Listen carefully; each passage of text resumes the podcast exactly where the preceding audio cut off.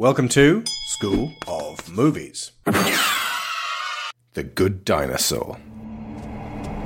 I think we went far enough today. Let's get you home.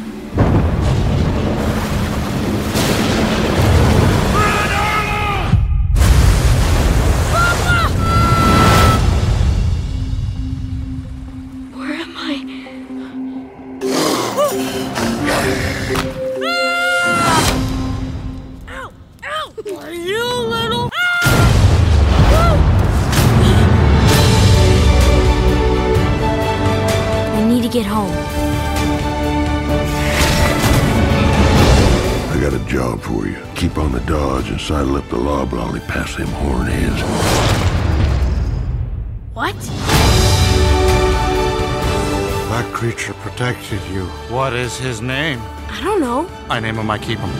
Killer. Ah, Stinky! Violet. Spike! Lunatic! Spot! Spot! Come here, Spot! Come here! Oh.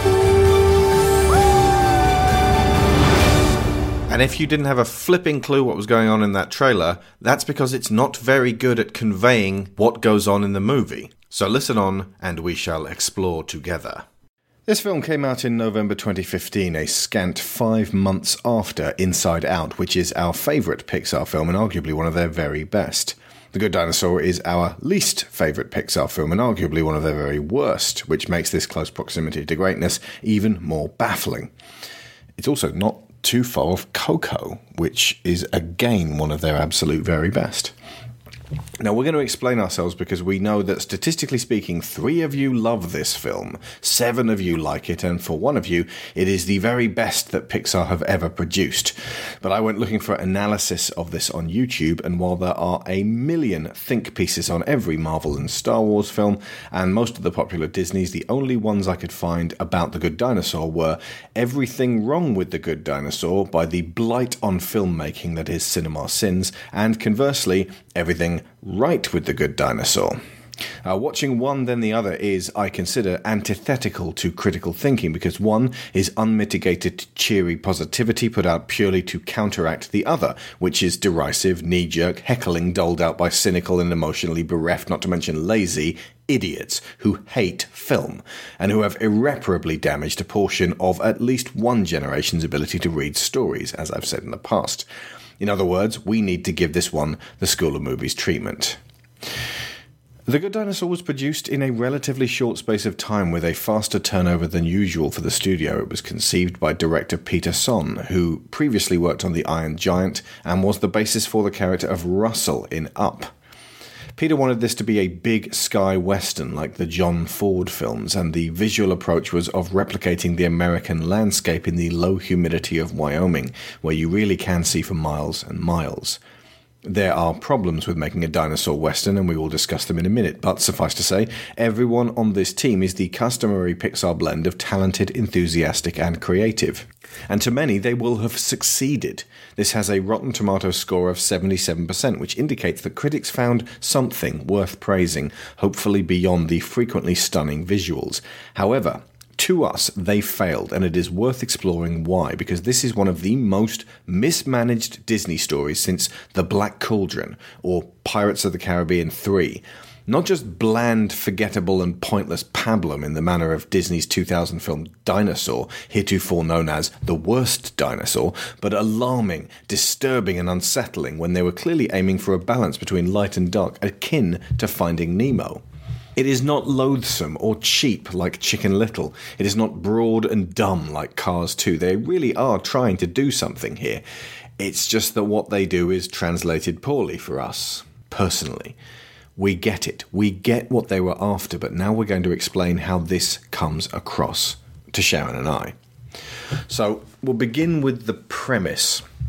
We're going to treat this as though most people listening haven't actually seen The Good Dinosaur because, statistically speaking, most of you probably won't. It, it, it got bad press for from a lot of people. Like seventy-seven percent is low for a Pixar, and it would have caused a lot of people to just go, you know, I'll skip it. We skipped it up till now. We didn't want to invest money in feeling bad about Pixar.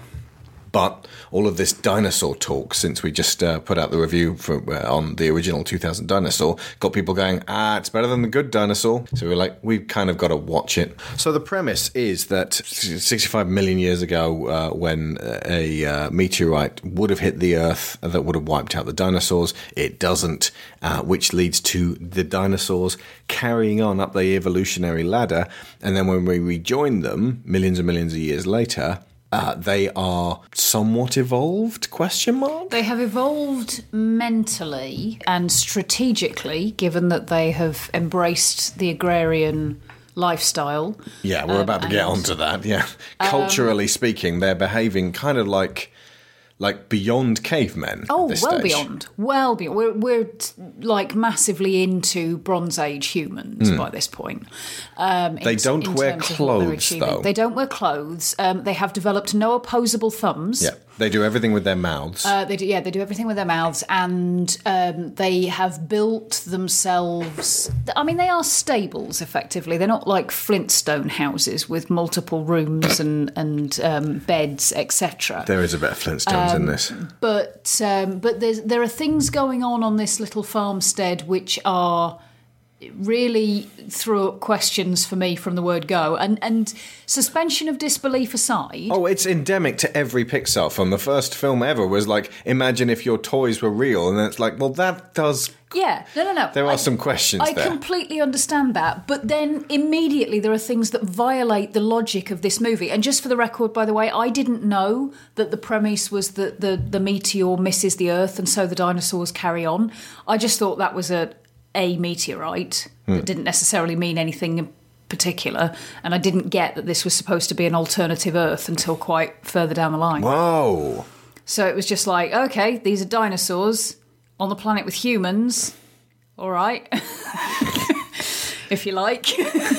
um, but um, but no, the, the first thing that grabbed me almost immediately. So they have these woven baskets that they're collecting their crops in, and they have a fence around their little chicken coop area, and all of these things are joined together with knots Little knots. with li- little pieces of, of hessian or straw or something that they have wound around strips of wood Hemp rope. and tied together with their non-opposable thumbs. with their giant, flat toothed, herbivorous mouths. Cherry stalks notwithstanding, you cannot tie a knot with a mouth. Not without at least one hand to hold the other end. It's not happening. And I couldn't get past that. This whole entire first scene where all of this emotional setup is supposed to be taking place, hmm. all I could think of was who the fuck is tying their knots? And more to the point, why are they keeping chickens? They're herbivores. There is that. I projected back to watching Cars and thought to myself, why did that not bother me? Like when, when I said, you know, I am speed, and then he drives out and he's racing on the track, and it's car racing, only instead of having drivers, the cars are cars. And I think it's possibly just that Transformers primed me for it. It was like, you know what, cars is a bit that are alive? I've seen cars that are alive and talking. But Cars is mostly consistent with the internal logic of its own universe. There, it there are things that don't make sense when you work them out. Like, why do they have wing mirrors?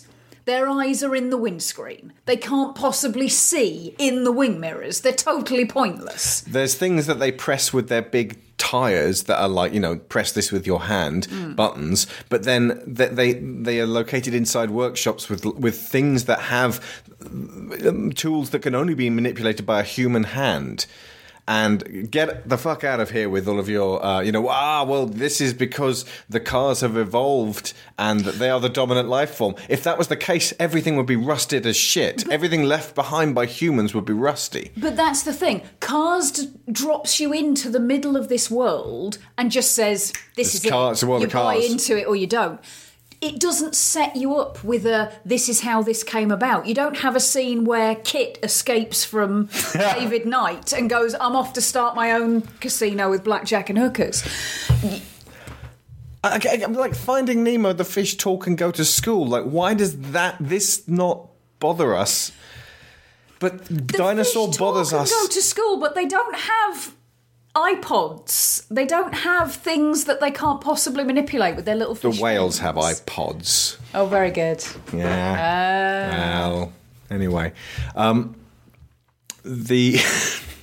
I'm sorry. Effectively, In A Bug's Life, like Flick makes gadgets out yeah, of grass. Okay, but but fundamentally, It's not a crime, but it bothers the hell out of me. It's not a crime, but it means that all of the emotional beats in this first section of the movie are not hitting because our brains are not engaged and caught up with the characters and scenario. They are obsessing over who is tying their knots. Well, for a start, the dad is like like ploughing the field with his face. And it just made me think, no, that's a lovely, gorgeous, like, you know, uh, a cartoon green dinosaur with a sort of a stylized flat nose. And it's on what appears to be photorealistic backgrounds. I was checking through Wikipedia to see if they'd done the same as they did with Disney's dinosaur and actually just photograph Wyoming and then just lay the dinosaurs on top. Because the two don't match. You got green, luscious looking cartoon candy dinosaurs mm-hmm. on Gummy dinosaurs. ploughing earth and corn and, and very realistic water. The backgrounds are amazing. The Oh, yeah. animation on the, the backgrounds is phenomenal. It looks sensational the whole way through. But but the dinosaurs themselves look like gummy sweets.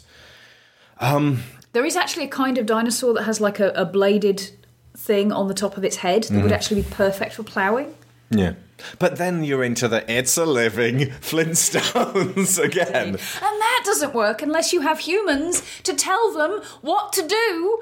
Well, I thought originally that they these dinosaurs had seen agrarian humans and were like, well, we could do that, and then started th- their own fields. Like maybe that they maybe that they were working in conjunction with humans. And I thought that the end result of this is going to be because the good dinosaur, if you remember that the the original um, that the symbol for it is like a handprint with a dinosaur in it, and it's, it suggests that dinosaurs and humans work together. So I was like, right, here is the unbalanced world where dinosaurs work on their own and consider humans to be critters because the humans are basically dog-like creatures in this world, and by the end. They will be working together, and both of their lives will have been improved as a result of this unity. I thought that makes sense. That's what we're leading towards.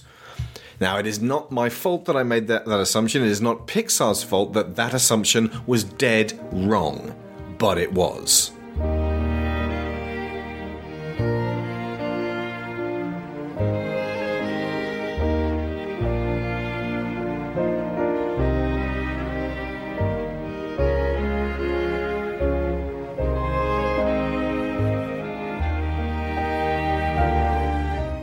So, yeah, they're carving out a frontier existence. What we are effectively given is a nuclear family in 19th century uh, American Wyoming. It is, if anything, a dinosaur river runs through it. You know, they've built themselves a house out of rocks. They're plowing a field that they have made for themselves. They, they own these small acres and they are storing corn for the winter. She's, she's got her head up like that. She's, she's got a head, hand to her head. Is that because corn rots and actually won't keep through the No, winter? no, no, no. That that's sort of fine. They've got their silo stood up. Yeah, they built a big, great big vertical grain silo. Is is right. You keep it off the ground, and then it doesn't get. There's no mortar though, so these stones are all balanced against each other. You pull out one load-bearing stone, the whole thing might go down. They don't have This mortar. But what they're growing, what they're growing here, is is farmed corn. Corn on the cob. Yeah. Yeah. That's not a natural thing that grew wild. Yeah. That, That had was to be engineered. That well, it didn't. It wasn't engineered, but it was bred. Cultivated. It was cultivated. This What- sounds like we're nitpicking, but like they, they're presenting you with this at the beginning and saying, "Don't ask questions." but I could like the reason we asked questions was because it was so boring. Like, had it been engaging from moment one, we wouldn't be asking why are they growing corn. We'd be just be like, uh, okay, but the, the dialogue's so great. It's Pixar. We completely ignored the rest of the stuff. The way that you know, no one goes, why did Buzz freeze and pretend to be a toy when Andy picked him up when he's not under the impression that he's a toy? And they do have control over that because Woody unfreezes and talks to Sid. You don't notice that stuff, at least not while you're watching it, because it's Toy Story. One of the reasons why I'm kind of seizing on a lot of these things that make absolutely zero sense if this is a family of dinosaurs, and more to the point, they, they seem to be the only dinosaurs of their species in the area, which means that. Apatosaurs, by the way. Where's Apatosaurs? Thank you. But Who, by the way, died out Lack of- 25 million years before, Before- T Rexes. Oh, so before the So they meteorite hit then. Yeah. So, well, to um, that I can only say. But the point being that there's, you know, no evolution has gone on here. There's not loads of dinosaurs in the area farming the land. There's acres beyond this flat a very wild area land. yeah. where they've grown, they've created. There's no dinosaur society. They're weird farm. dinosaurs. Their field is very square, considering that they've got no tools or anything like that. They're doing it all by eye. But they've got wild land out there to just go and forage in, which is what dinosaurs are meant to do. Don't, don't go foraging. Stay on the farm. The Stay reason- on the farm. the That is reason- the secret of the good dinosaur. Stay the on the farm. The reason that I keep coming back to this is because there is another story in this that made way more sense. And I spent about two thirds of this film baffled why they didn't do that instead. And that is that of a, uh, a human family at the turn of moving from uh, a, a hunter gatherer existence to an agrarian existence. And by all means, bring dinosaurs in if you have to, but small boy gets separated from family, finds animal of some kind, wolf cub, dinosaur. Well, it's got to be. If you if you've got dinosaurs living alongside humans, you have to legitimize that by having a dinosaur. So, so make Spot a dinosaur. But it made no sense to me that the family were dinosaurs and Spot was a human. And I just kept staring at it, going, my brain does not compute. It's meant to be the other way around. and obviously that's the point. But But but, in a better told story, we wouldn't be questioning that. Well, yeah, but that's the thing. There are so many artificial sticks that are in the way of this story you want to tell because you decided to do it with dinosaurs finding a human rather than the other way around. You made things needlessly more complex for yourselves. So there's these two apatosaurs, Henry and Ida, the mum and the dad, and they have three eggs. And then the eggs hatch and their children come out. And they're basically puppies. Like specifically Arlo, the third one that comes out is the runt of the litter. He's very scared of everything. There's one very rambunctious one. There, there's another very like bubbly girl, and The uh, fact that Libby was not born with a pink bow on her ear was astounding. Yeah, it's like she's adorable. But like, so it, they they make no distinction between the fact that Arlo here is a puppy and him being a child, and the parents are like, "Oh, you're just a cute little thing, and you, you come out of there." And I don't necessarily need there to be mucus in my eggs. But these are very, very cute dinosaurs. But they go out of their way to make Arlo a puppy, and then he later he grows into a boy that's shaped like a dinosaur and meets a puppy. Do, do you see how there's a, a weird disparity here? Yeah, and the the fact that it's all packaged as they are they come out of the eggs with these specific personalities, and uh, everything from here on in is like preset. Yeah. There's no change or or development in any of the kids. They become 11, 12, 13 year old versions of who they were as They're all 11, hatchlings. Of course, yeah. I don't know why I think of Buck and Libby as being older, but They were a few seconds older. yeah, indeed. But uh, they, they appear to be his older sisters be- uh, and brother because uh, they they are, are of larger stature. And the point is that our hero Arlo is small and weak and frightened, and uh, that's an unusual decision for a hero for a Disney film. And we'll come back to that repeatedly in a second. And he's a disappointment to his father. He's not that. He's not crushing disappointment. His father's not like Kerchak. His father's just like, oh, that's just Arlo. But he was expecting a big boy. Yeah. And like you said, they have chickens. They have a giant enclosure of these like chicken like beasts. They go and, and Arlo's scared of them and tries to feed them corn, but then they chase him around. And then they chase him all over the place and he's like, Oh, that's Arlo. So while everyone else is working, Arlo's running away from the chickens and is scared. But as you said, why have they got chickens? They don't eat meat. They don't eat eggs. All They- they, eat is corn. They don't even use feathers for their decorations or anything. the chickens are literally there to consume the corn that they themselves need to eat. They are eating machines and they give them nothing. and they're there to make it feel more like a farm that humans would be on. And it makes sense if they eat the chicken's eggs, but, But they we- don't. They don't. that never happens. No. So it's another one of those. It would be a great idea. Okay, so but think about it. No, no, no. We're going to do it. We're going to do it. We're going to do it. And that appears to be the modus operandi for the creative decisions of the entire film. It would be a great fun idea if we did this, and then no questions were asked about the validity of the doing of the this. Mm, and most of the ideas that they've that they've come up with to then work their way backwards from seem to be almost entirely governed by a visual aesthetic so they, they got a very strong image of a particular thing that they decided had to be in the film and then they had to craft an entire scene to accommodate that or just a vague idea hmm. that then had to be fleshed out and in the final analysis was not one comment about the chickens, by the way, and this is the same thing for every animal in this, which is an animal and not doesn't carry any semblance of intelligence within it. They have huge black eyes, like the porgs in um, Like a doll's eyes. yes, Last Jedi. Last Jedi, thank you. And that is how you seem to tell the difference in this between an animal which is sentient and an animal which is basically not. Yeah. And Henry, it's, it's first off, it's weird that the dinosaur's named Henry.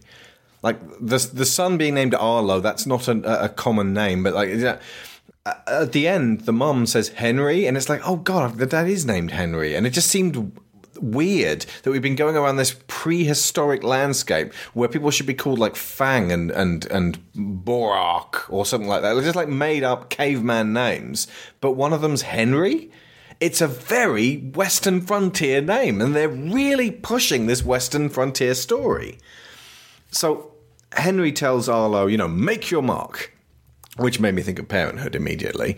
And, you know, he's like, you got to do something bigger than yourself, which is very difficult if the whole point is to stay on the farm, never leave the farm, always be on the farm.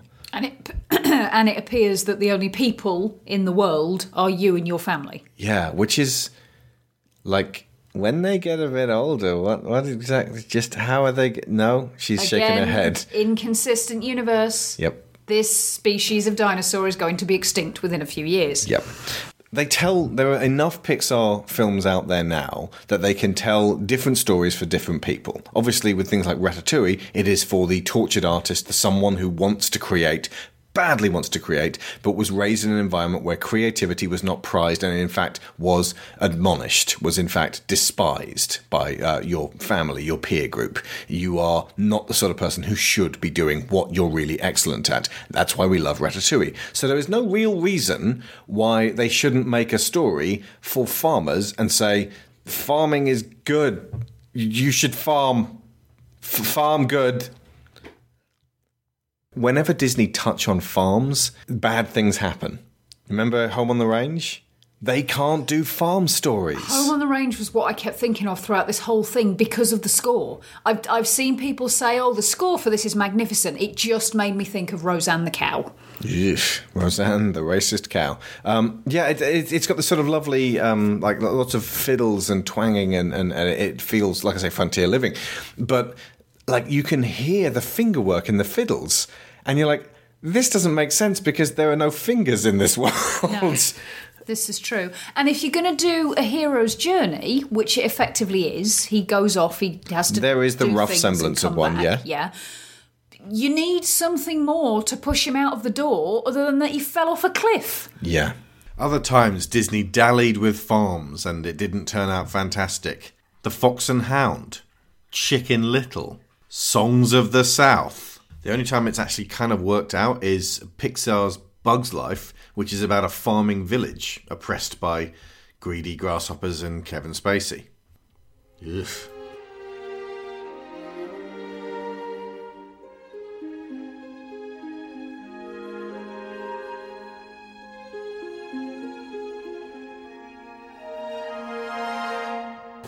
So, moving forwards, yeah, the dad says make your mark. Arlo is a coward. Arlo is frightened of everything. And this is fun to begin with, and he sort of runs away a, lot, but then it begins to grate on you. And they said in the commentary that they went out of their way, they were like, well, we can't just make him a coward, we have to add little subtle touches that um, make him endearing. And whatever those subtle touches were, they didn't work because he is what he is the most annoying Disney hero I have ever seen, aside from maybe Chicken Little, who, by the way, was a coward. Yeah, I, I can see, and I could see from how Lyra was reacting to this when we were watching it. It's not that she massively connected with Arlo by any means, but she certainly had way more appreciation for the idea of a hero or a central protagonist who is actually terrified of everything and needs to find a way to get through that and not be terrified anymore. She's And- had her I- own issues with fear. yeah, and I can respect that she had that connection with it and, and it would be worthwhile for that reason. But we will come shortly to a discussion of the tone issues in this film, which mean if you are aiming it squarely at the very young child market, boy howdy you fucked up. You can have a very frightened hero, but there's got to be more to him. Like uh, if if he's conflicted between, like with Bilbo Baggins, Bilbo is a frightened character, but he also wants adventure. So that's an excellent like sort of push pull of someone who can feel two things very strongly at once. Arlo doesn't feel two things very strongly at once. He just feels fear, fear, fear, and then of- almost immediately regret, deep, deep regret, which is twinned with fear. And there's also some anger in there as well. That's not a great character for us to get our, our, our, Well, our teeth into. All the hobbits are characters that are built on fear, but as you say, they have layers of other things in there as well. Yeah. Sam is afraid of everything, but his loyalty to Frodo outweighs it. Frodo is not afraid of everything, but he is afraid of the big wide world, but he also feels totally isolated in his own world. I would say that uh, uh, you can make a character that is afraid all the time and have that character appeal to children, but he, you're going to have a real struggle trying to make that character appeal to adults. Mm. Because adults have had to conquer their fear time and time again. The best you could possibly get would be to have adults recognize the fear in their own children in this character.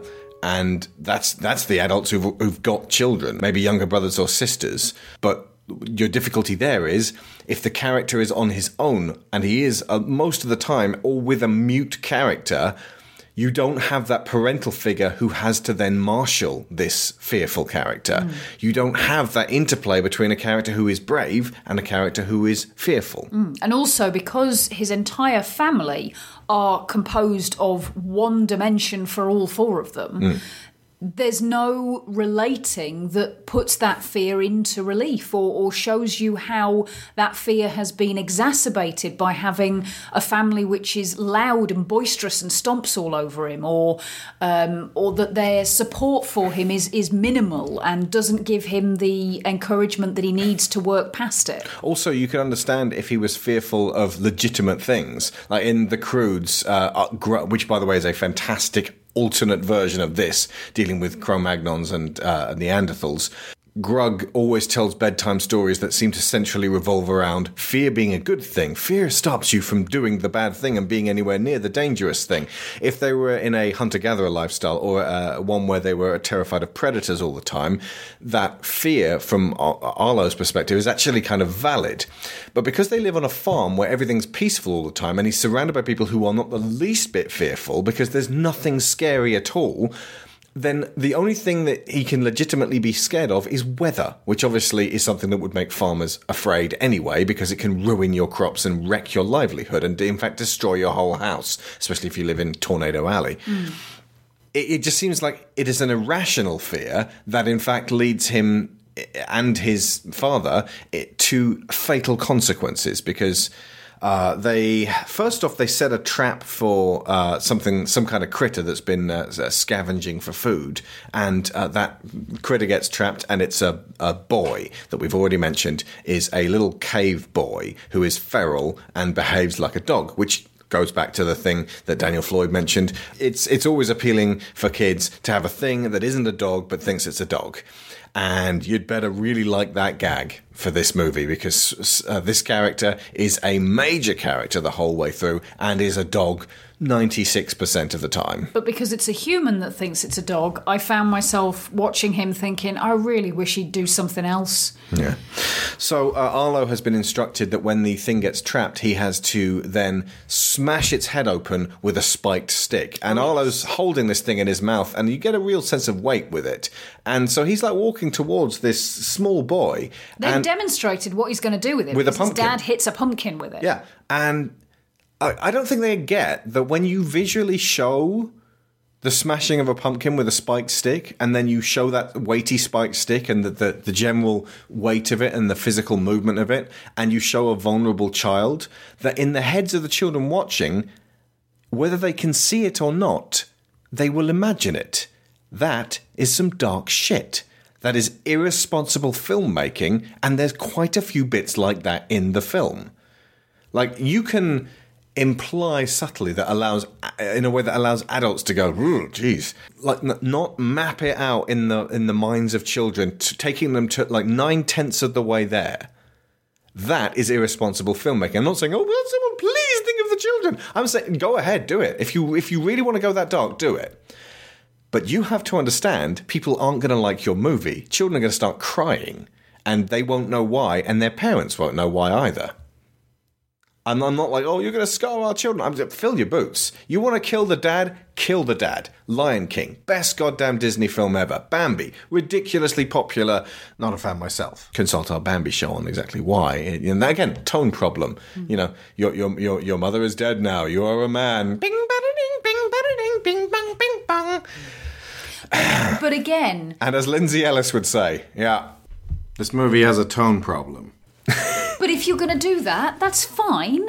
But know that's what If you're going to have a tone problem on purpose. Yeah, know that's what you're doing. But it wouldn't be a tone problem if you knew that that was why you're doing it. Like the f- Beetlejuice, for example, has a tone problem. Nightmare Before Christmas has a tone problem. But there's something gleeful about the way Burton does it. Mm. That it's like he knows he's a weird creep.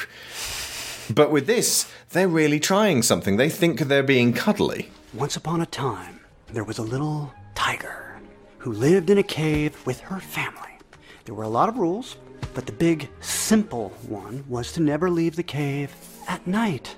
And the door was so heavy, you'd think it would be easy to remember. So easy to remember. I know! But while everyone was asleep, she went out anyway. No! Yes. And no sooner than she did, their cave was destroyed, and everyone had to go on this long, sucky walk with some weirdo they met and die. the end. Whoa! I did not see that common twist ending. My stories never end like that. That was The Croods. Significantly better of a film. All about how change is scary but necessary. Because we can't move forwards if we're static like a rock. So anyway, the, the, the cave boy gets away and then runs up the uh, uh, side of the riverbank, and Arlo and his father uh, go in search of him so that they can smash his head in with a rock and kill it. Uh, the way that you would a raccoon, just you know, keep hunting for critters with a, a rifle. Um, you know, out in a storm when there was a m- massive flood imminent, you'd do that. Or maybe you'd go, "This weather is not worth it. Not for one critter. I'm staying inside." But the uh, uh, the dad, played by Jeffrey Wright, who has a great voice but is not James Earl Jones, uh, admonishes Arlo for being scared all the time and says you've got to push through your fear. And he illustrates in a slightly earlier scene with some fireflies because this kid doesn't want to go out at night. Um, you know, look, if you push through that fear, you can find the beauty in it. And he sort of he sweeps some fireflies up, and, and then Arlo and him run around in a fear field because nobody messes with your dad. It's like they don't realize they're doing Lion King. And then the stampede of wildebeest. Sorry, then the giant river sweeps away his dad, killing him, just like in Lion King. And uh, He dreams later looks like a stampede of wildebeests, Brilliant. by the way. Anyway, they conceived of this in a, in a, in a meeting, and clearly no one said, "Well, it's it, it's Lion King." But Arlo goes back to his home for a very uncomfortable while, where he is suddenly the man of the house now, even though he's not, because he's still got an older brother and older sister by a few minutes. And uh, the the mother's like, "We've got to keep, we've got to keep digging, digging for the corn. Get the, get the corn, you know, put in the in the grain silos. Otherwise, we won't have enough food for winter." And that's that's the central crux of the film at this point. They have like with they've got a soldier on without the father and it is obviously re- kind of real sad situation, especially for people who've actually lost a father. To just pull your family back together again and keep going, otherwise you're going to fall apart. So they got to dig the corn and put the corn in the grain silo for winter, and that is the central thing. And the mother is working herself to death doing extra work because obviously the father's not here. We don't really see the brother and sister. They're not in the frame when she tells Arlo he's got to help. So he works hard and then he discovers the critter again. You had your hand up. What were you going to say? Yes, um, they have one field. Yeah, one. One field can only grow X amount of corn. Yeah. So presumably last year they managed to survive on X amount of corn. Yeah. This year they don't have Henry to feed. Oh no, they have a second field. They actually they they they dig out a second field. Oh, okay. Sorry, missed that bit. But they, uh, I think the the first field is the one that they eat off, and the other one is the field that they uh, grow for, from. But you're right; they don't have that extra ma- uh, mouth to feed, that biggest mouth. It is mathematically worked out that this corn must be gathered, otherwise we're going to die. And and he's the man of the house. And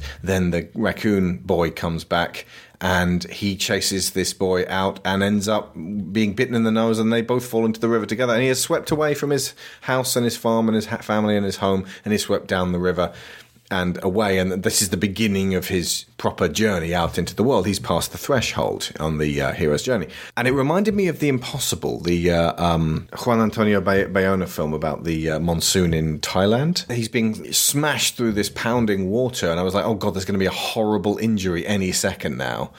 And because I was primed for it. But when he finally does pull himself out, like he's got bloodied knees and like cuts and bruises, and uh, yet he's still this candy-colored, soft, you know, colorful cartoon Flintstones dinosaur in these photorealistic, sharp environments, and it just again, there's this weird disparity. It feels like up in your head, if he walks too close to a thorn bush, he's going to puncture his soft outer shell like Baymax and start leaking lime green ooze. It's disgusting yet delicious. But now he's out in the wilderness, and it looks, if anything, especially after playing the fifth numbered game in the series, which is set in Montana, like Far Cry Primal. This is Far Cry Dino. I'm thinking, get to one of those control towers, then you can at least open up this area. So he, he sees this cave boy again and, and drags himself up a, uh, a stony cliff to try and get to him. And he, he keeps screaming, I'm going to kill you. I think it's probably the most death threats that a Pixar hero has ever uh, doled out. Might even be the most death threats that a Pixar character has doled out, even a villain. Yeah. Yeah, he's, he's he's definitely like he's like I will crush you, I'll crush the life out of you. I'll smash your skull with a stick. I don't think he says that specific wording, but it's it's it's is- definitely I will end your life. I will Yeah. fucking end you. There's things in there that, and you don't want to hear your your cute eleven year old boy who's in the shape of a dinosaur Yeah. yelling at people. Well, I don't know. Like maybe if you want to have him be this rage-filled monster now, and he's dealing with his anger, but he's not dealing with his anger. That's not something he has to deal with. It's just his fear. So now I'm thinking inside out, inside this dinosaur's head, and fears at the wheel, grappling with anger and disgust, which has turned into self-disgust. And Joy is just at the back sleeping. She's not going to get a look in. What what's actually happening here is, as you said, Sharon, that there is a, a boy has been lost from his farm family in the wild, you know, wild west Wyoming times, and uh, a wolf cub. You know, he can he considers he blames for the death of his father. So if you think of Arlo as a boy the whole time, and this cave boy as a wolf cub, it kind of makes sense. And that would have been a more compelling story, but it probably wouldn't have brought in big crowds. But this didn't bring in that big crowds anyway. It made 300 and something million out of a like 180 million budget, and uh, it, it was good enough for Pixar, but it's not going to be one that they trumpet. It just seems like a baffling decision if you're chasing the Croods' tail and you know that Disney's history with dinosaur movies is not fantastic. It just seems like there was a sequence of really odd choices made for this. Speaking of odd choices, they then meet uh, because there's a, a weird, un- uneasy alliance formed between. There's we're going to jump over twenty minutes or so of uh, the, uh, the dinosaur and the cave boy bonding because they, they, it takes ages and it's quite boring. Uh, mostly with the dinosaur being afraid all the time and the boy going, "Look, you just do it like this." Uh, but the boy never speaks. He just sort of like and, and, and just growling. And there was a feral baby again in the Croods. But she wasn't the co star. She was surrounded by adult humans and child humans and an old lady who could, you know, do the talking. And bear in mind, one of Pixar's best films is WALL-E, a robot that can pretty much just say his own name and Eva. That's it. So it's not impossible to make this feral child a really great character. They just didn't. Speaking of which, Laura in Logan. Feral child never speaks outside of Spanish, and even then, it's very limited, and they relegate that to Act 3. It's all about her physical performance. I am fucked up, and I cannot get you there. It is a two day drive, and I am not taking you. Don't fucking hit me! Don't hit me! Jonah, Gideon, Stop Rebecca, those names. Delilah, Right now. Victor, Stop saying those Jonah, names. Gideon, Stop it. Rebecca, Stop. Delilah, Victor, Jonah, Gideon. Go there, I'll take you there. See this. Let's go to fucking Fantasyland.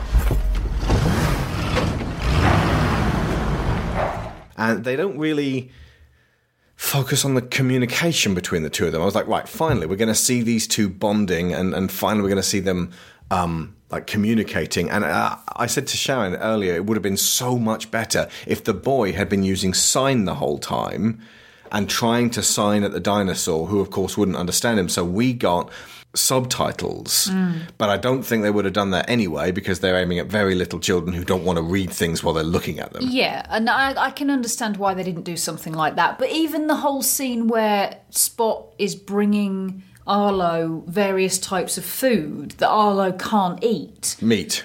Yeah, like you could have that as small boy sitting there starving. Wolf Cub brings him a half dead rat or something. You know. Hmm. I mean, I get that there's a metaphorical story taking place underneath, but what's taking place on the surface is not compelling. No. That's a problem. That's a real problem.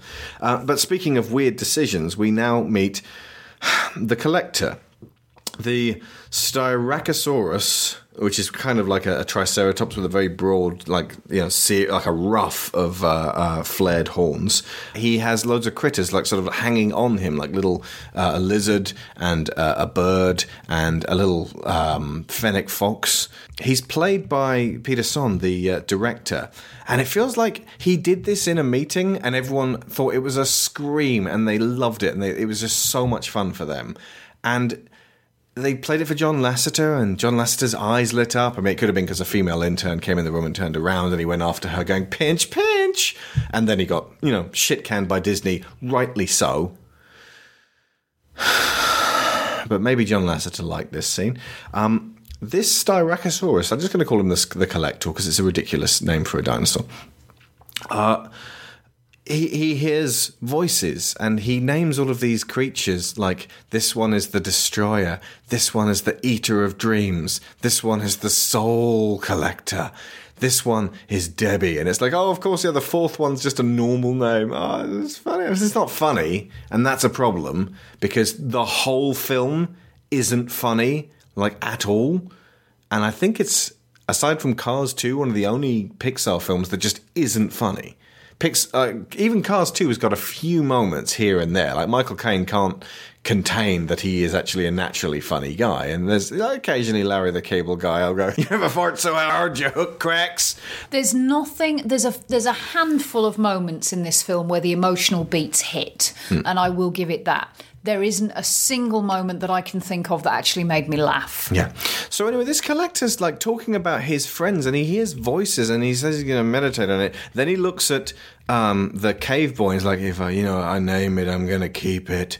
And then he comes up with a bunch of names, while the dinosaur's thinking of just you know childlike names like Stinky and Smelly and stuff like that. He's calling the this cave boy Killer and Lunatic and Maniac. And at one point, he says, just with with weird specificity, murderer. Murderer. And I, and it's like, I get that you're like riffing on a theme here, but this collector is like James Gumb. He's like Buffalo Bill, and he's he's like he's a guy you'd meet in the wilderness that you'd be terrified for your life if you met him and you would be desperate to get away. But that's not really conveyed in the comedy. It's just like, oh, look at this funny guy. And it's it's all just a way of getting Arlo to name the cave boy Spot, which is a, obviously a dog's name. But he could have done that between the two of them, not requiring the introduction of this character that goes nowhere, I might add. The collector thing goes nowhere.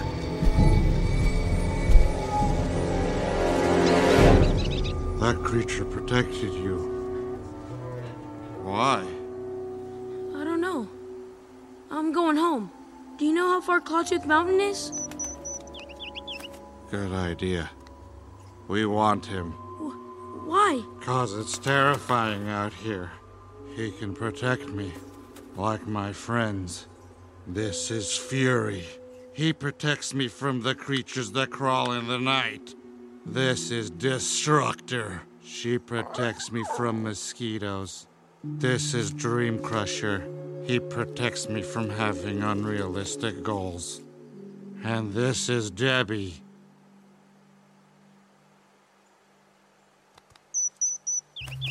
Yes, we need him. It, it makes not a lick of sense and is genuinely bone chilling the way it's conveyed. And it's another one of those tone problem moments that you're like, that, that, that, like the parents in the audience might laugh nervously, and the kids might laugh nervously, but the kids would laugh because they don't get it, and they're they're, they're hearing the the parents tittering, going, "I got kids here, uh, careful, D- Disney Pixar." Hmm. And again, if what you wanted was this image of a creature with these huge antlers with birds and, and animals sitting all over it, just make him a kooky, weird collector of creatures. Yeah. Like a Pokemon obsessive. Like he just wants one of everything and he's never seen anything like Spot before. So he wants it because it's different. But like even he should say like, you know, I don't think I know what this thing is. It looks kind of complicated, man. You're going to have to take care of this one. And that's his advice to like that he he comes across as someone who is caring to small creatures. That's fine for a, a little kid's dinosaur film. Why do you have to like have bring murderer in and maniac well, and they- gut ripper? They do say in the commentary that part of what they wanted to achieve with this character was to give a hint at where Arlo could end up if his fear is allowed to continue ruling him. But there is no direct straight line between Arlo and this guy. There is nothing to suggest Arlo could end up like this. This is a fear that we we now have for him that he doesn't end up.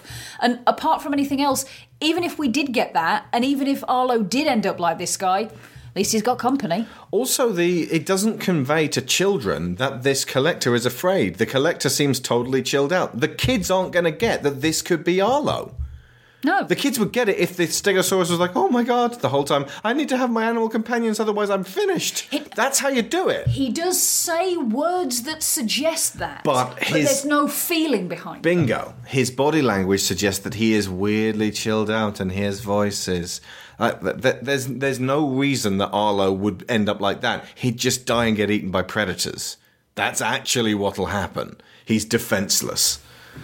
As a reminder of how defenseless Arlo actually is, but also how annoying he is as a character, I'm going to play you a collection put together by Deacon's Cartoons called Every Time Arlo Screams in The Good Dinosaur.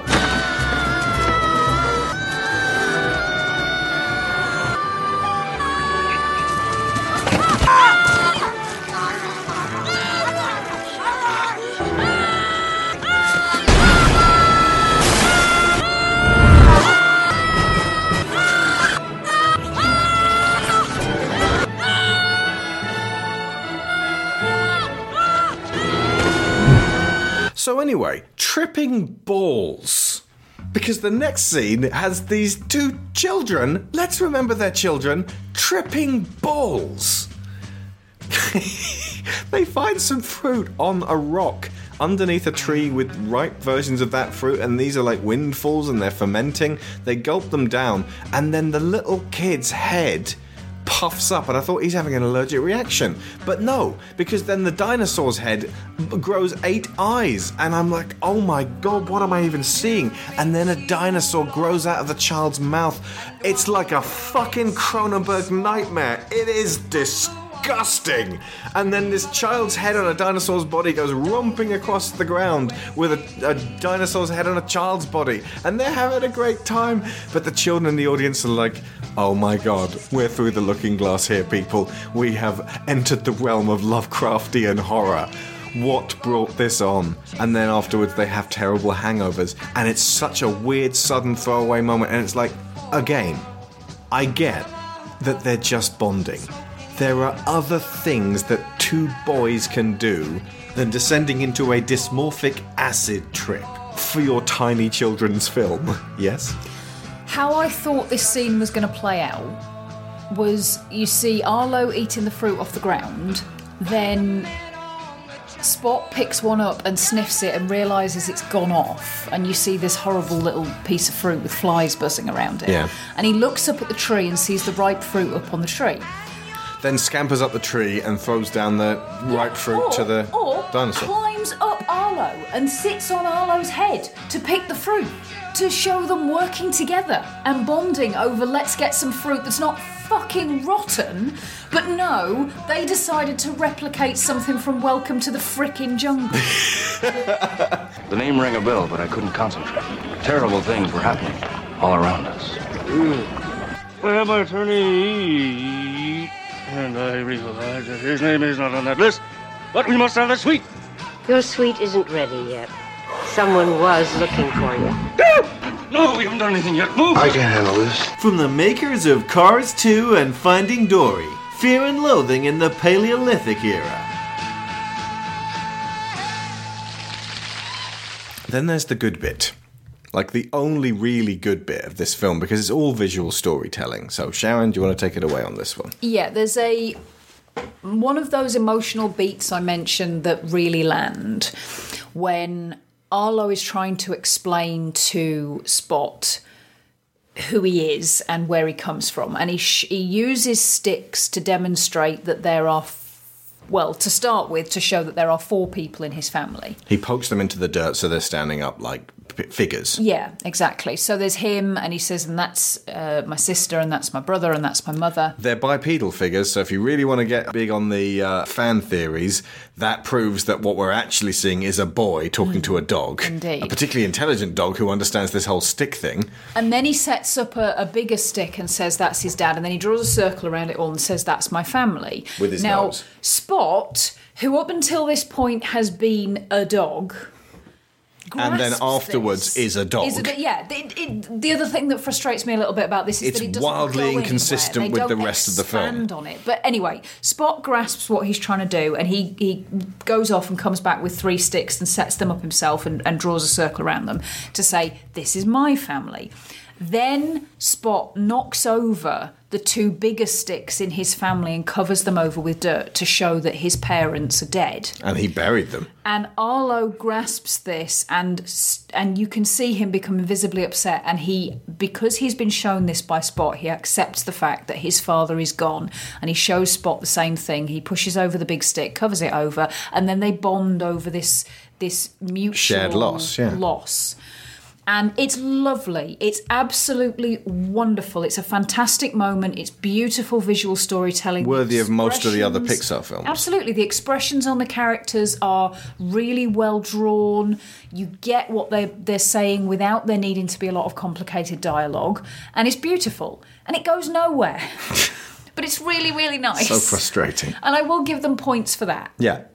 They wake up and they meet a bunch of friendly pteranodons, and the pteranodons are like, "Ah, what the storm provides," and it's played played by um, uh, Steve Zahn, who's like, "Hey man, how's it going? I'm just a friendly pteranodon." They chat for quite a while, and then another one of the pteranodons brings Steve Zahn a, a fluffy little squirrel thing, like a, Specifically, they get Arlo to help them get this squirrel thing out from under the tree. Oh my god, I had forgotten that. Yeah, so Arlo helps them get the squirrel out, and then the lead pter- pterodactyl gulps it down, leaving the tail poking out.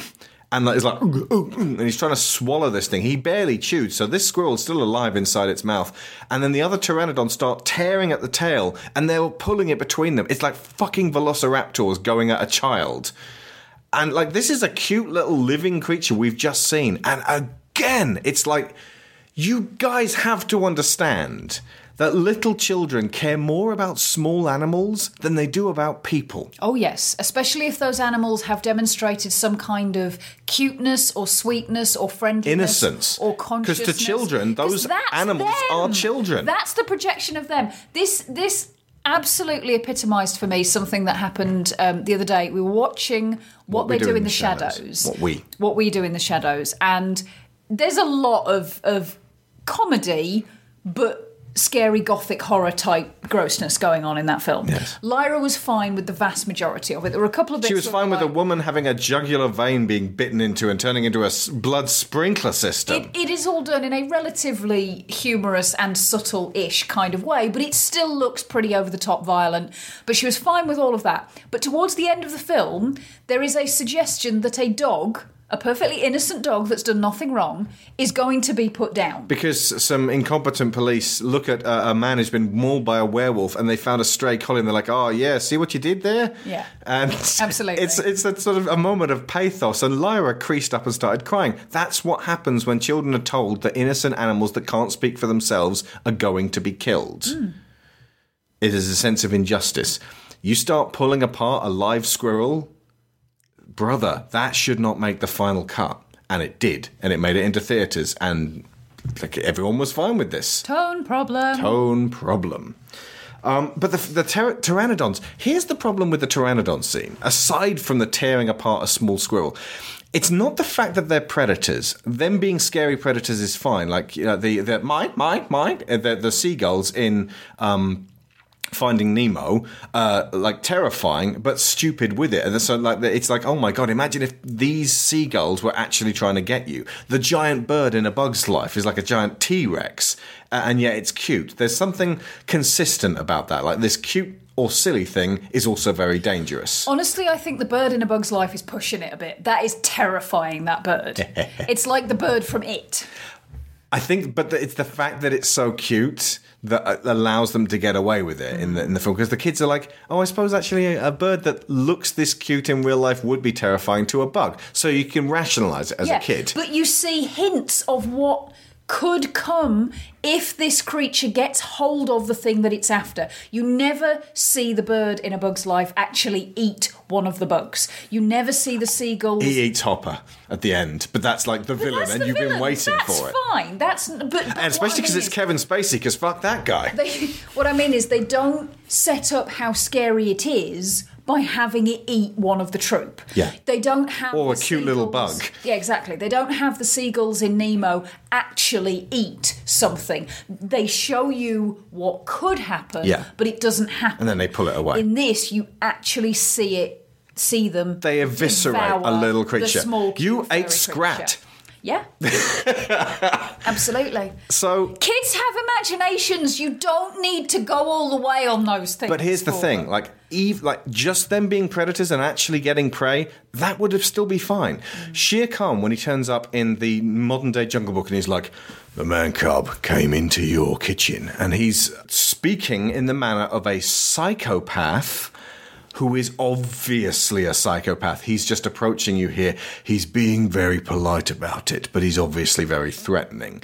And it's like, he's Shere Khan. He looks terrifying. We have an instant respect for him. We get that. With these guys, they're chatting away, this, that, and the other, like the sharks in Finding Nemo. But in Finding Nemo, it was like, nah, we don't want to eat you, brother. And and and they act like it's just the smell of blood which suddenly makes Bruce wanna just a mouthful. Children get that. There is a balance to that. These guys chat away like they're their friends, And then they and then turn like that, and then they tr- they're trying to freaking eviscerate and they want to kill and eat Spot. And they're coming after them like big, sharp teeth, like, you know, real menacing predators. And it just, it, it, it feels like they missed a gag that would have made that acceptable. Mm. The gag should not simply be they were friendly, now they're deadly. That's not a gag at all. No, it's That's terrifying. In fact, they've missed an opportunity. That's don't talk to strangers. They've missed an opportunity there to forward the central tenet of the film. Have Arlo be scared of them. Have Arlo gradually start to overcome his fear in his conversation with them, Yeah. and then To, to show the validity right of that to be fear. afraid. they had an opportunity to actually make uh, because Inside Out made sadness valid. You could have made fear valid. Croods did. And it is when you're in a prehistoric environment. This is this is why Fear will keep you alive. Fear. fear and anger are the two things that will keep you alive in in a prehistoric setting. But they run away from the pteranodons, and as with all situations, they run into a, a trio of friendly Tyrannosaurus rexes who batter the, the pteranodons, send them on their way without a single scrap of damage to the pteranodons, I might add, and immediately befriend this herbivore and human. Because that makes sense. That's a sentence that makes perfect sense. Because these T Rexes are cowboys. They herd the buffalo, and they're they're led by the beloved, wonderful Sam Elliott, who's like, "Hey, how's it going there? I'm a T Rex, and I'm gonna show you how to be a cowboy for a weekend." And they basically hang around with these guys for a set piece. they encounter some what looks like what velociraptors would actually have looked like, and they're disgusting. And Arlo helps to fend them off. It's just a sequence. And there is a real issue that I have with the the whole principle behind the Western setup. Yeah, we're going to come to it now. and that is that they the way the dinosaurs have been placed in this is farmers good noble work hard respected ranchers good noble herd their buffalo mind their own business are supportive and kind to each other hunters Hunter gatherers. At this point, by and large, the Native Americans would have been cold stone psychopaths that just eat small creatures and are horrid. Savages who are at best dogs and are at worst psychopaths. Yeah. They dress in rags or Now- they'll try and eat you. I don't believe even for a second that that's what they intended No. to imply. I think it's just ignorance and boneheadedness. But they didn't you've- get the parallels. You've got to be aware that if you create an environment that is meant to replicate Frontier living, yeah. Yeah, frontier living. In America, I might add, they have deliberately structured the backgrounds on this. They made it look like a John like Ford The Western. plains of America. John Ford Westerns were racist as shit. And your setup is these creatures have been here since time immemorial and they're white settlers. Effectively, man is the new species. Man should be the ones who are effectively coming into the dinosaurs' land and pushing them out, and the dinosaurs should be afraid of them, and the dinosaurs should be fearing for the future of their species. Man is man in fucking Avatar. But it's the other way around in this. It's it's so ass backwards. The dinosaurs are settling in a land they've been in for millions of years. It doesn't make any kind of sense. And I get it. I would understand if they were like, we have actually really tried to think about this the way that they sort of seem to have done with Zootopia. Mm. Like, it feels like there's a kind of a Bible as to actually how Zootopia came about. And they were like, let's just sort of, we won't go into that. We'll hint at it with that little play at the beginning.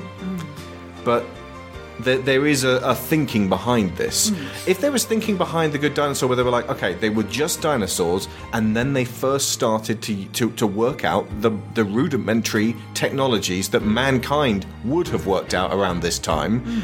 in conjunction with mankind. In fact, show me some semblance of some evolution. Give me lizard men standing on their hind legs and wearing something approaching clothes. Or give me Dino Riders. Like, th- this is that film. Humans and dinosaurs working together, mass hysteria. but they don't. There's this one family of apatosaurs, one dead. With no thumbs! One dead family of humans, another living family of humans, a, pe- a, a trio of T Rex buffalo ranchers, and a bunch of predators in this empty landscape. This empty, empty, empty landscape. It's like Far Cry Primal with no missions.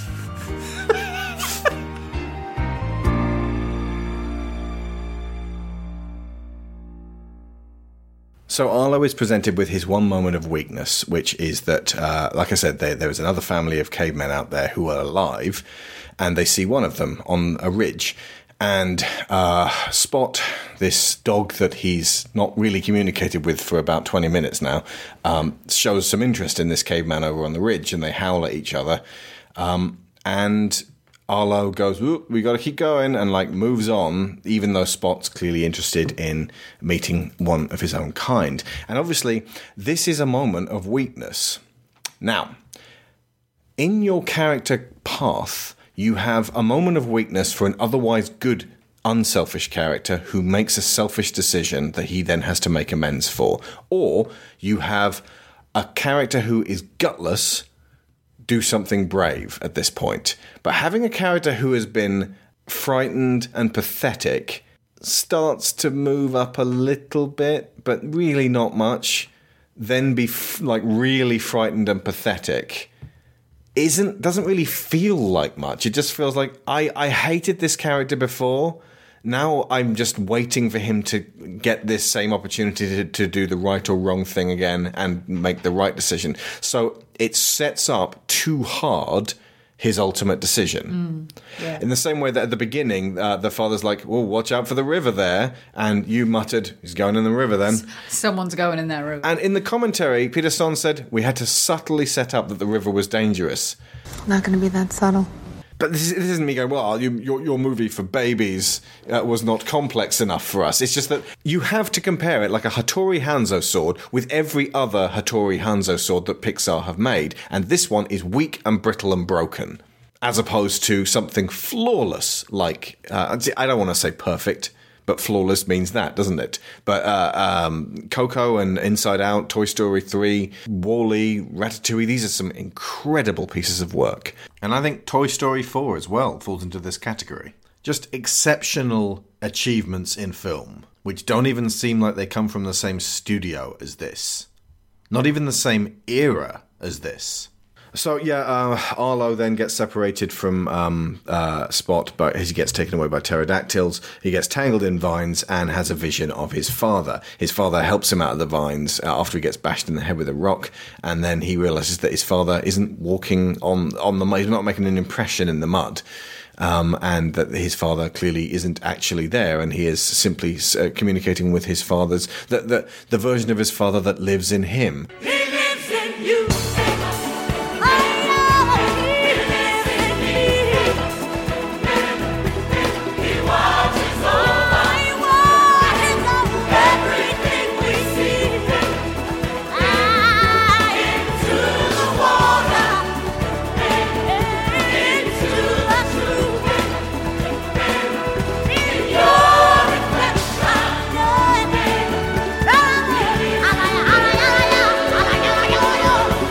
They're doing this as though it's not been done before so much better. It's like you've got the Lion King to beat, guys. That's your template. So, uh, you know, he says, You're everything uh, I am and more, which is, you know, it, it's a sweet scene and I like it. But the, the problem is, we never really got to know the father character. He was never really characterized, as, aside from being, you know, I am the guy who plows the field with his own face. Gently criticizes you because you're not brave. Yeah. But he never, like, the father never got to have. Apparently, they were they were trying to sort of work out whether the father should really lay into his son for being frightened, or whether they should hold back on that and make him more saintly. Apparently, they they there was a scene where the father was you know really quite harsh with him. I don't recall it, so clearly it didn't have that impact that um obviously the Lion King and you know the I, I'm only brave when I have to be scene has. It just there's none of that weight. And I'm sorry to keep comparing it to The Lion King, but they invite the comparison with the building blocks that they have presented here.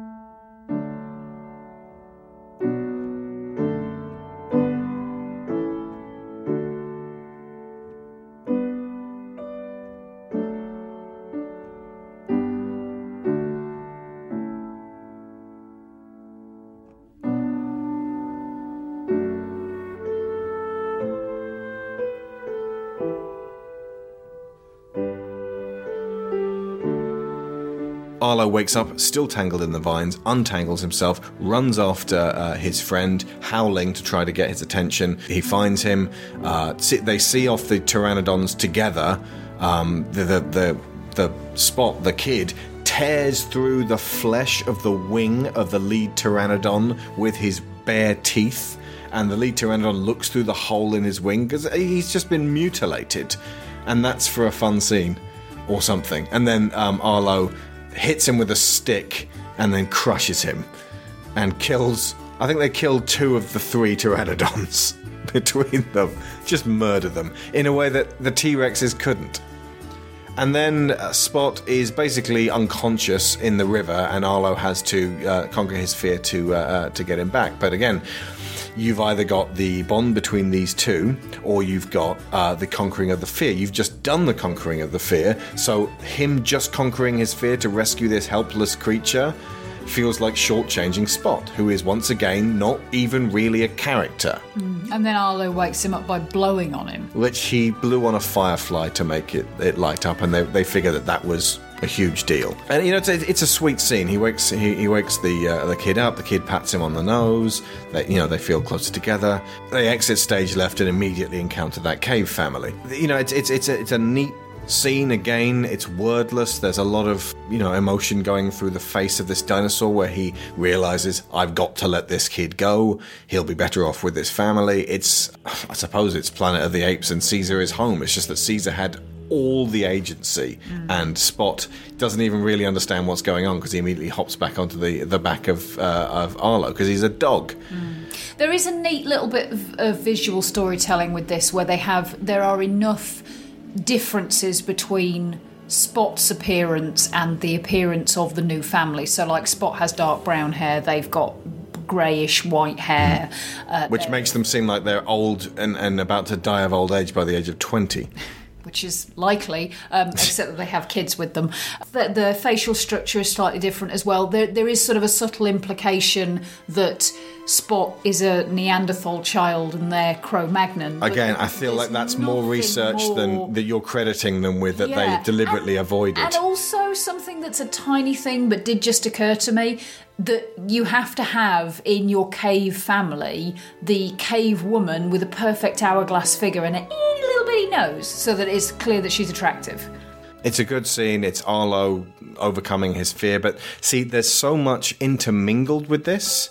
You know, he's sad to let this kid go. He's fearful that uh, he won't be able to uh, go on alone. He's already seen his home, so there's a little bit of joy in there. He's happy for this kid, but it doesn't correspond with his big issue, which is fear.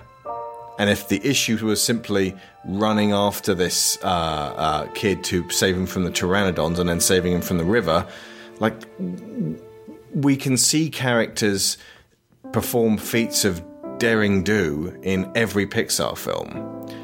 It feels like it needed to be a moment of confronting pure unbridled fear and being able to surpass it in a very strong visual way. Now, obviously, Arlo is afraid of the river, so it, makes perfect sense that the arbiter of his greatest fear, that he can now save his loved one from the river, that he can accept that his father is dead, he can move on, he can bring this child back. And I, I get it, it's there, but it's a weak and confused way of telling this story. You know, he, he, he lets the family go and he, he draws the uh, circle in the dirt around them, the way that they did with the stick scene, so it harkens back to that. And uh, then they you know off they go, and he goes back to his farm, and his mother is face down in the dirt, just nudging at the the last of the corn stalks. And I was like, visually speaking, that made it look like the ground was was barren, and that they couldn't grow anything anymore, and that they were going to die. And the actual message they're trying to convey is they've picked all the corn while Arlo was away. It's currently in the grain cellar. Technically, they now have one extra mouth to feed. they actually might have gotten on better without him. This effectively means that Arlo did them a favour by taking his enormous drag factor away from the farm to go away on this vision quest find that he is, you know, strong and able to be non, not fearful anymore, and that you know he can he is brave enough to be a farmer.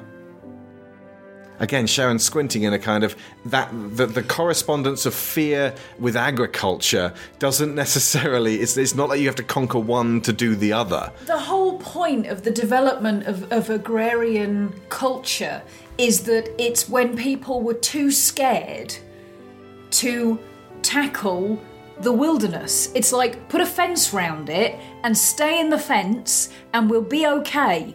And you have to then sit with a state of constant fear because you're at the mercy of the elements which you can do nothing about. And this is again another huge problem of the fact that they started it on a farm. They are pushing this whole the farm is where the is the heartland of the family of America which is the shit that Michael Bay pushes all the time because it's easy to push that onto one specific audience that have a lot of dollars. And I'm not a wild fan of agrarian culture anyway. Didn't realize you're going to get in, like anti-agrarian rants on this one, folks. Um, you know, you've got a character who doesn't want adventure. You've got this great uncharted wilderness out there, and he's like, I don't want anything to do with that, and he shouldn't have had anything to do with that. Just, you know, stay on the farm. That's where I'm supposed to be. So this is the whole hero returning with the elixir, which is, you know, effectively in this case, the courage to be a farmer, like I said. Um, but here's the other problem. We've already said that this is one family on their own in a giant empty wilderness and there's humans out there who appear to be advancing, and they're still dog like, but. But it, the humans Spot has met are more advanced than that. They work, they walk upright, which, as you say, hmm. implies they are evolving, they are developing. Which adds a sort of uh, clearly unintended bittersweetness to this as to how long is this going to last? If it ended with a finally the humans and dinosaurs are working together to forge a future. And you can imagine a zootopia of humans and dinosaurs. And again, I'm going to say dino riders emerging from thousands of years of, of this culture uh, working on itself. But that's not how it ends. It ends in Arlo going, finally, I'm back at the farm. We have enough corn for winter. And he puts his paw print on the grain silo and says, I've done something bigger than myself, which was going to be quite difficult on this farm alone. And that's the end. They're probably going to die. I'm not sure about the survival likelihood of Spot and his new family either. What this needed was a Black Friday moment. The there is no real new balance. Uh, when when Ida wakes up, she mutters to herself Henry when she sees Arlo walking towards her because he has the bearing of his father, which effectively means that Arlo is going to be the father again. They're just going to carry on doing the same thing. But we've already established that that's a risky life for them anyway. Like they might not be able to to to grow enough crops. You know, at the end of a bug's life, they work out that Flick actually had some good ideas and could help them move forwards. That's how Pixar films are supposed to work.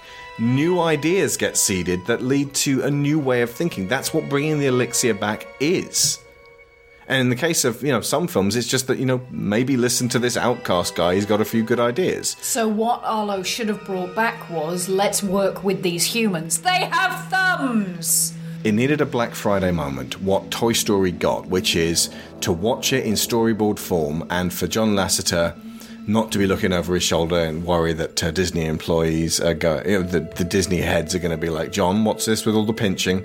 Uh, but for, you know, whoever was watching it as the uh, ex- you know exec producer, I think Pete Docter, I want to say someone someone pretty high up, um, needed to say, right, guys, this doesn't work. It doesn't work the way that the last ten or eleven Pixar films have really worked.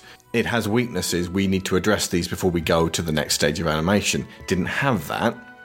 I mean, effectively, at that, that stage, you need to have had like a full script reading, like recorded, that, so that the audio is there playing over the storyboards that you've got. They needed to be caught up and told, we need to go back to the drawing board. Even Emperor's New Groove this thing, turn it into something else. The Good Dinosaur is a perfect example of what happens when you don't give it a Black Friday. When you do make Kingdom of the Sun. And it violates that Pixar formula that people complain about.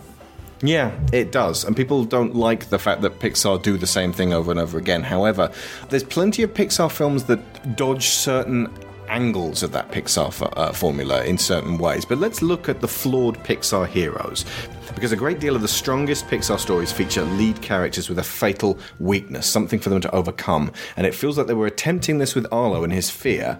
But here is what the Green Dino was up against Woody is a great toy. He wants to remain Andy's favourite. This is put in jeopardy by Buzz. Woody gets jealous and he has to overcome that jealousy for the good of Andy, whom he loves. In doing so, he makes a friend for life in Buzz. Marlin is a good fish. He wants to protect his only remaining son to the point where he is overprotective. This is put in jeopardy when Nemo rebels and is taken from him. Marlin must search the ocean, but his ultimate journey's end comes when he allows Nemo to do something dangerous of his own choice to help others. That's the actual ground covered in Finding Nemo. Bob Parr is a great superhero, but being forced to go into hiding puts that in jeopardy. He conflates that inability to be himself with his family and finds his trammeled home life frustrating. Ultimately, he gets to be a superhero again, but his real breakthrough is fully valuing his wife and children, the ones that he did not have as a solo superhero. This happens only after feeling like he might have lost them. Joy is a great conceptual entity of joy. She wants Riley to be happy all the time. That's a flaw. This is marred to joy by sadness, and then put in jeopardy by the conflict and then absence of both joy and sadness. Joy has to understand and trust the value of sadness in order for Riley to experience the complexity of melancholy for us to take a step forward. The new balance. Something new is achieved from doing the thing that you didn't want to do. Arlo is a bad farmer. He is scared of everything and cannot complete his tasks. He wants to be better, but in attempting to guide him, his father dies and Arlo is left alone in the wilderness, blaming that parental death on a dog. He befriends the dog, and to save its life, he must be brave. He returns home, brave enough to let his new friend go, and his family have done all the farming that was required for this season without him and without the dead father. Arlo declares himself worthy of standing among his other family members it doesn't match up. Do you like that, that, that? What happens to Arlo? Effectively, his fear allowed the farming to be completed. then there's double acts. If the central hero didn't have a gaping flaw, often there is something to be learned by pairing up two contrasting characters who work very well together and develop something of a symbiotic relationship. Again, here is what the central duo of Arlo and Spot were up against. Sully and Boo, that is, toddler teaches monster that he is capable of nurturing a child rather than scaring them, and in return, she gets a furry dad.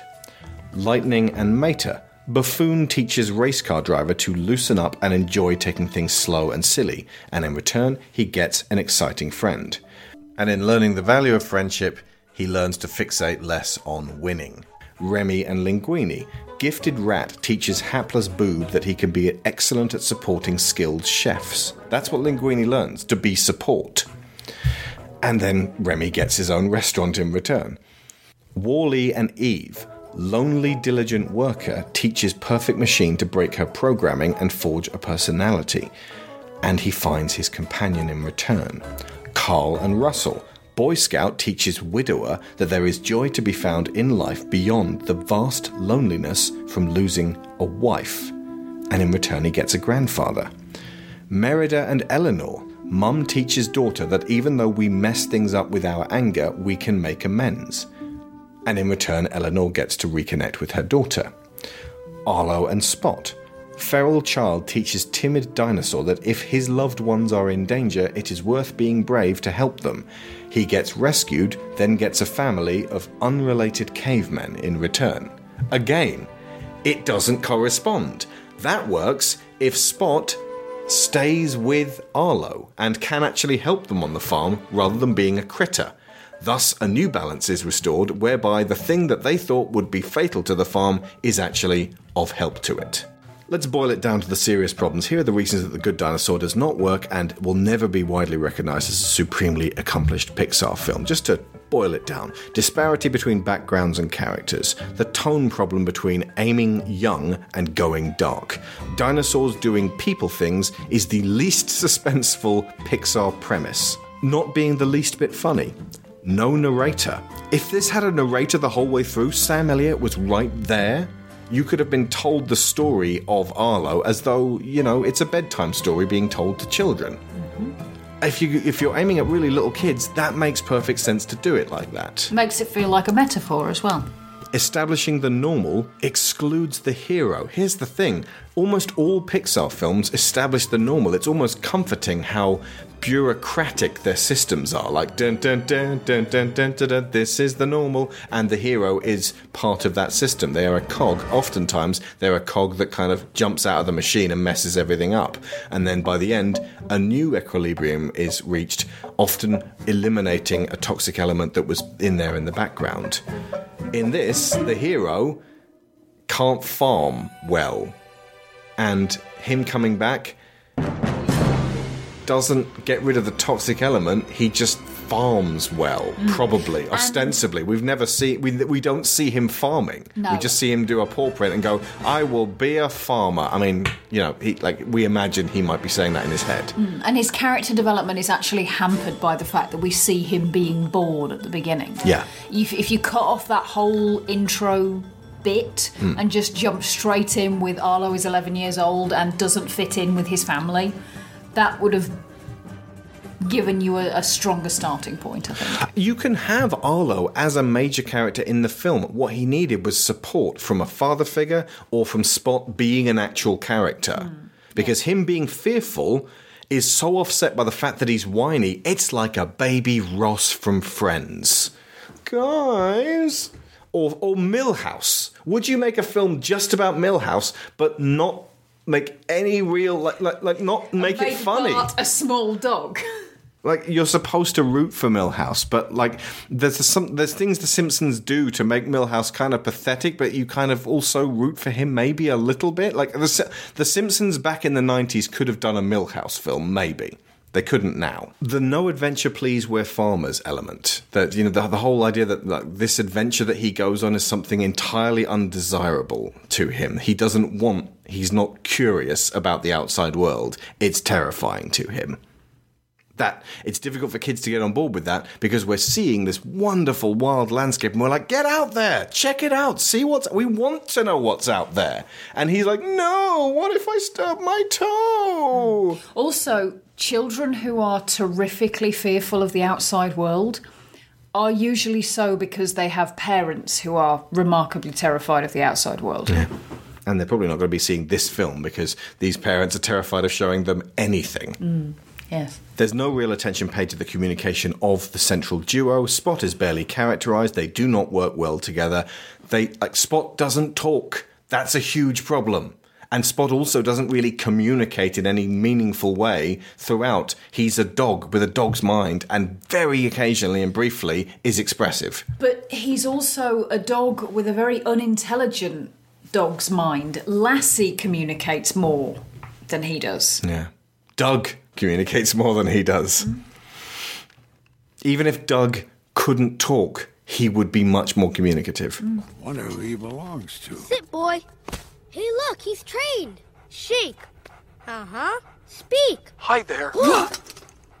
Did that dog just say hi there? Oh, yes. Bruh! My name is Doug. I have just met you, and I love you. My master made me this collar. He is a good and smart master, and he made me this collar so that I may talk. Squirrel! Can we keep him, please, please, please? No. But it's a talking dog! It's just a weird trick or something. There's far too many elements pulled from The Lion King. It has an uncomfortable ending. The frontier story never feels justified. The lovely music by Mychael and Jeff Danna doesn't match it. And the big question at the end is where is this world going? And they haven't got an answer to that. So we're again looking at this existential horror. We're looking at these families scratching out a living. This is the dinosaur road. Dinosaurs and man were never supposed to live together, and we are not presented with a reason why they can. So, on that bombshell, we will leave you after this cutesy, cutesy, sweet, sweet cartoon candy of blood and bones, red in tooth and claw. It's it's kind of Candy Crush meets The Revenant. or um, Little Baby Bear from Shrek. This cage is too small in Beowulf. Getting bear baited. That's a horrible image, but that's the kind of juxtaposition I'm talking about now. So, yeah, any final thoughts on The Good Dinosaur? No, I think we've thoroughly covered it to pieces. Yeah. And it makes me sad because obviously there's there's people who worked in this whose careers will have suffered because it got bad press, and there's people who worked in this who will go on to do fantastic things. And I will, I, you know, the, the the visuals they really worked on the, this looking as appealing as possible. Very little was done by accident, visually speaking. Mm. And what I find a little bit distressing actually about how it was put together is listening to the, the team talking on the commentary. The overwhelming sense that I got from them is that they are not massively experienced in how to tell stories in animated form. The animation side of things, they are clearly very, very talented, very, very skilled at the, the, the, visual images that they're creating. But I really got the feeling like they kind of got stuck in a room somewhere on their own, and nobody with years of experience Yeah. of working with Pixar or Disney or, or any other There's animation. no Ed Catmull or Pete Docter. yeah. Or, Coming in and talking to them about, right, here's how you could shape this to get it to go in a direction that you want it to go. So they keep talking about these things that they wanted to do, and they've got, there's a real sense that they knew how to do it, but they didn't know why they were doing it. They didn't know what they were trying to achieve with it exactly. And that, I feel, is why everything feels so muddled and like the threads don't stick together. Mm. You, you have thumbs, tie those knots. Immediately following this was uh, Finding Dory, which is another coasting Pixar film. I feel like it's a film that didn't need to be made at all. I'm not even all that interested in doing a show on it because it it doesn't achieve much. And uh, then Cars Three, which I enjoyed, and there was a, there's actually some really good moments in it, and uh, that that that se- like the, the, we are moving uphill at this stage. But then after Cars 3, you got Coco, which is one of their finest ever. And then Incredibles 2, which is again a little bit of a subside, but you can't always be knocking them out of the park with Coco. Then a year after Incredibles 2, you got Toy Story 4. Again, a triumph. A melancholy triumph. And I shouldn't use the word perfect. I don't even mean perfect when I say that. What I mean is so good that you can pretty much ignore most of its flaws.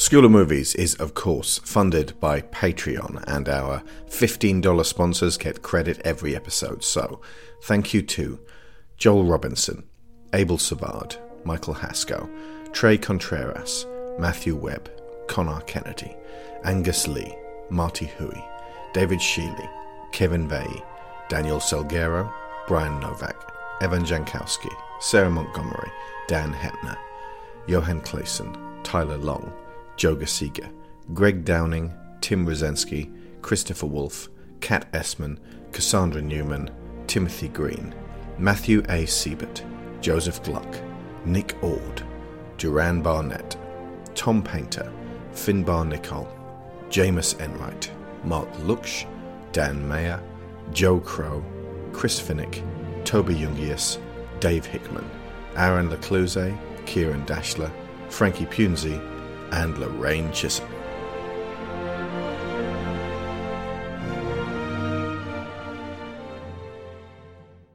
But you say they can't always be knocking them out of the park.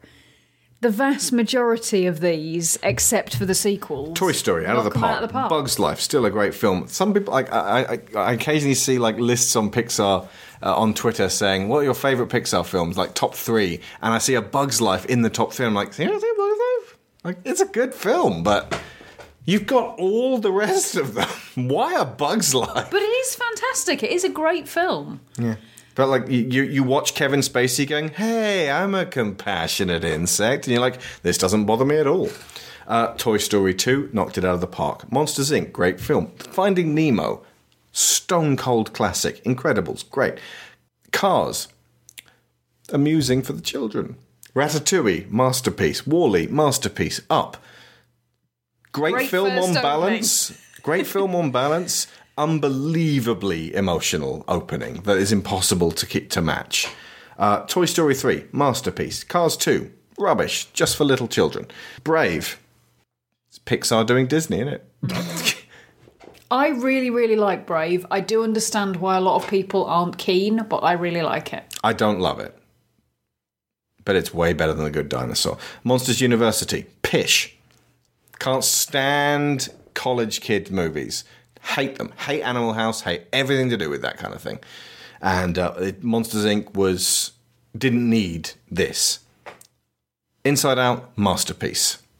And then you got Good Dinosaur. Honestly, Good Dinosaur technically is better for me than, than Monsters Inc. Uh, Monsters University. Actually, I prefer it to Monsters U because of the like the, a couple of moments that we mentioned, and Which Monsters U just doesn't bother with. yeah, like I feel it was a more earnest endeavor than Cars Two, Hmm. which feels I, like I, Like a cash in. yeah, and it's actually really troubling in that um, the the the the villain is actually the one who wants to do away with uh, fossil fuels, and and the, you know, it's like watch out for this alternative fuel guy. It's like seriously, that's the message you want to be putting out to the kids. Sharon's mouth's dropped open. Oh my god. What? You've just broken the good dinosaur. Humans can't develop their civilization Because without billions of dead dinosaurs crushed in the earth to use as fuel. well, technically, we still do have billions of dead dinosaurs, the ancestors of these millions of years worth of dinosaurs, still crushed in the earth. It's but, yeah, but it's the length of time they've been down there that's turned them into oil. well, like the early ones would still be old, wouldn't they? We just get loads more dinosaurs. Yes, but oh, okay, all right. And also, if, if you're a subscriber to that particular theory, Dinoco, the oil company, founded by dinosaurs, digging up their relatives. Ew, gross! and on that bombshell, that's the good dinosaur. I've been Alex Shaw. I've been Sharon Shaw. And School's, School's out. Land Before Time still on top. Boom boom I can like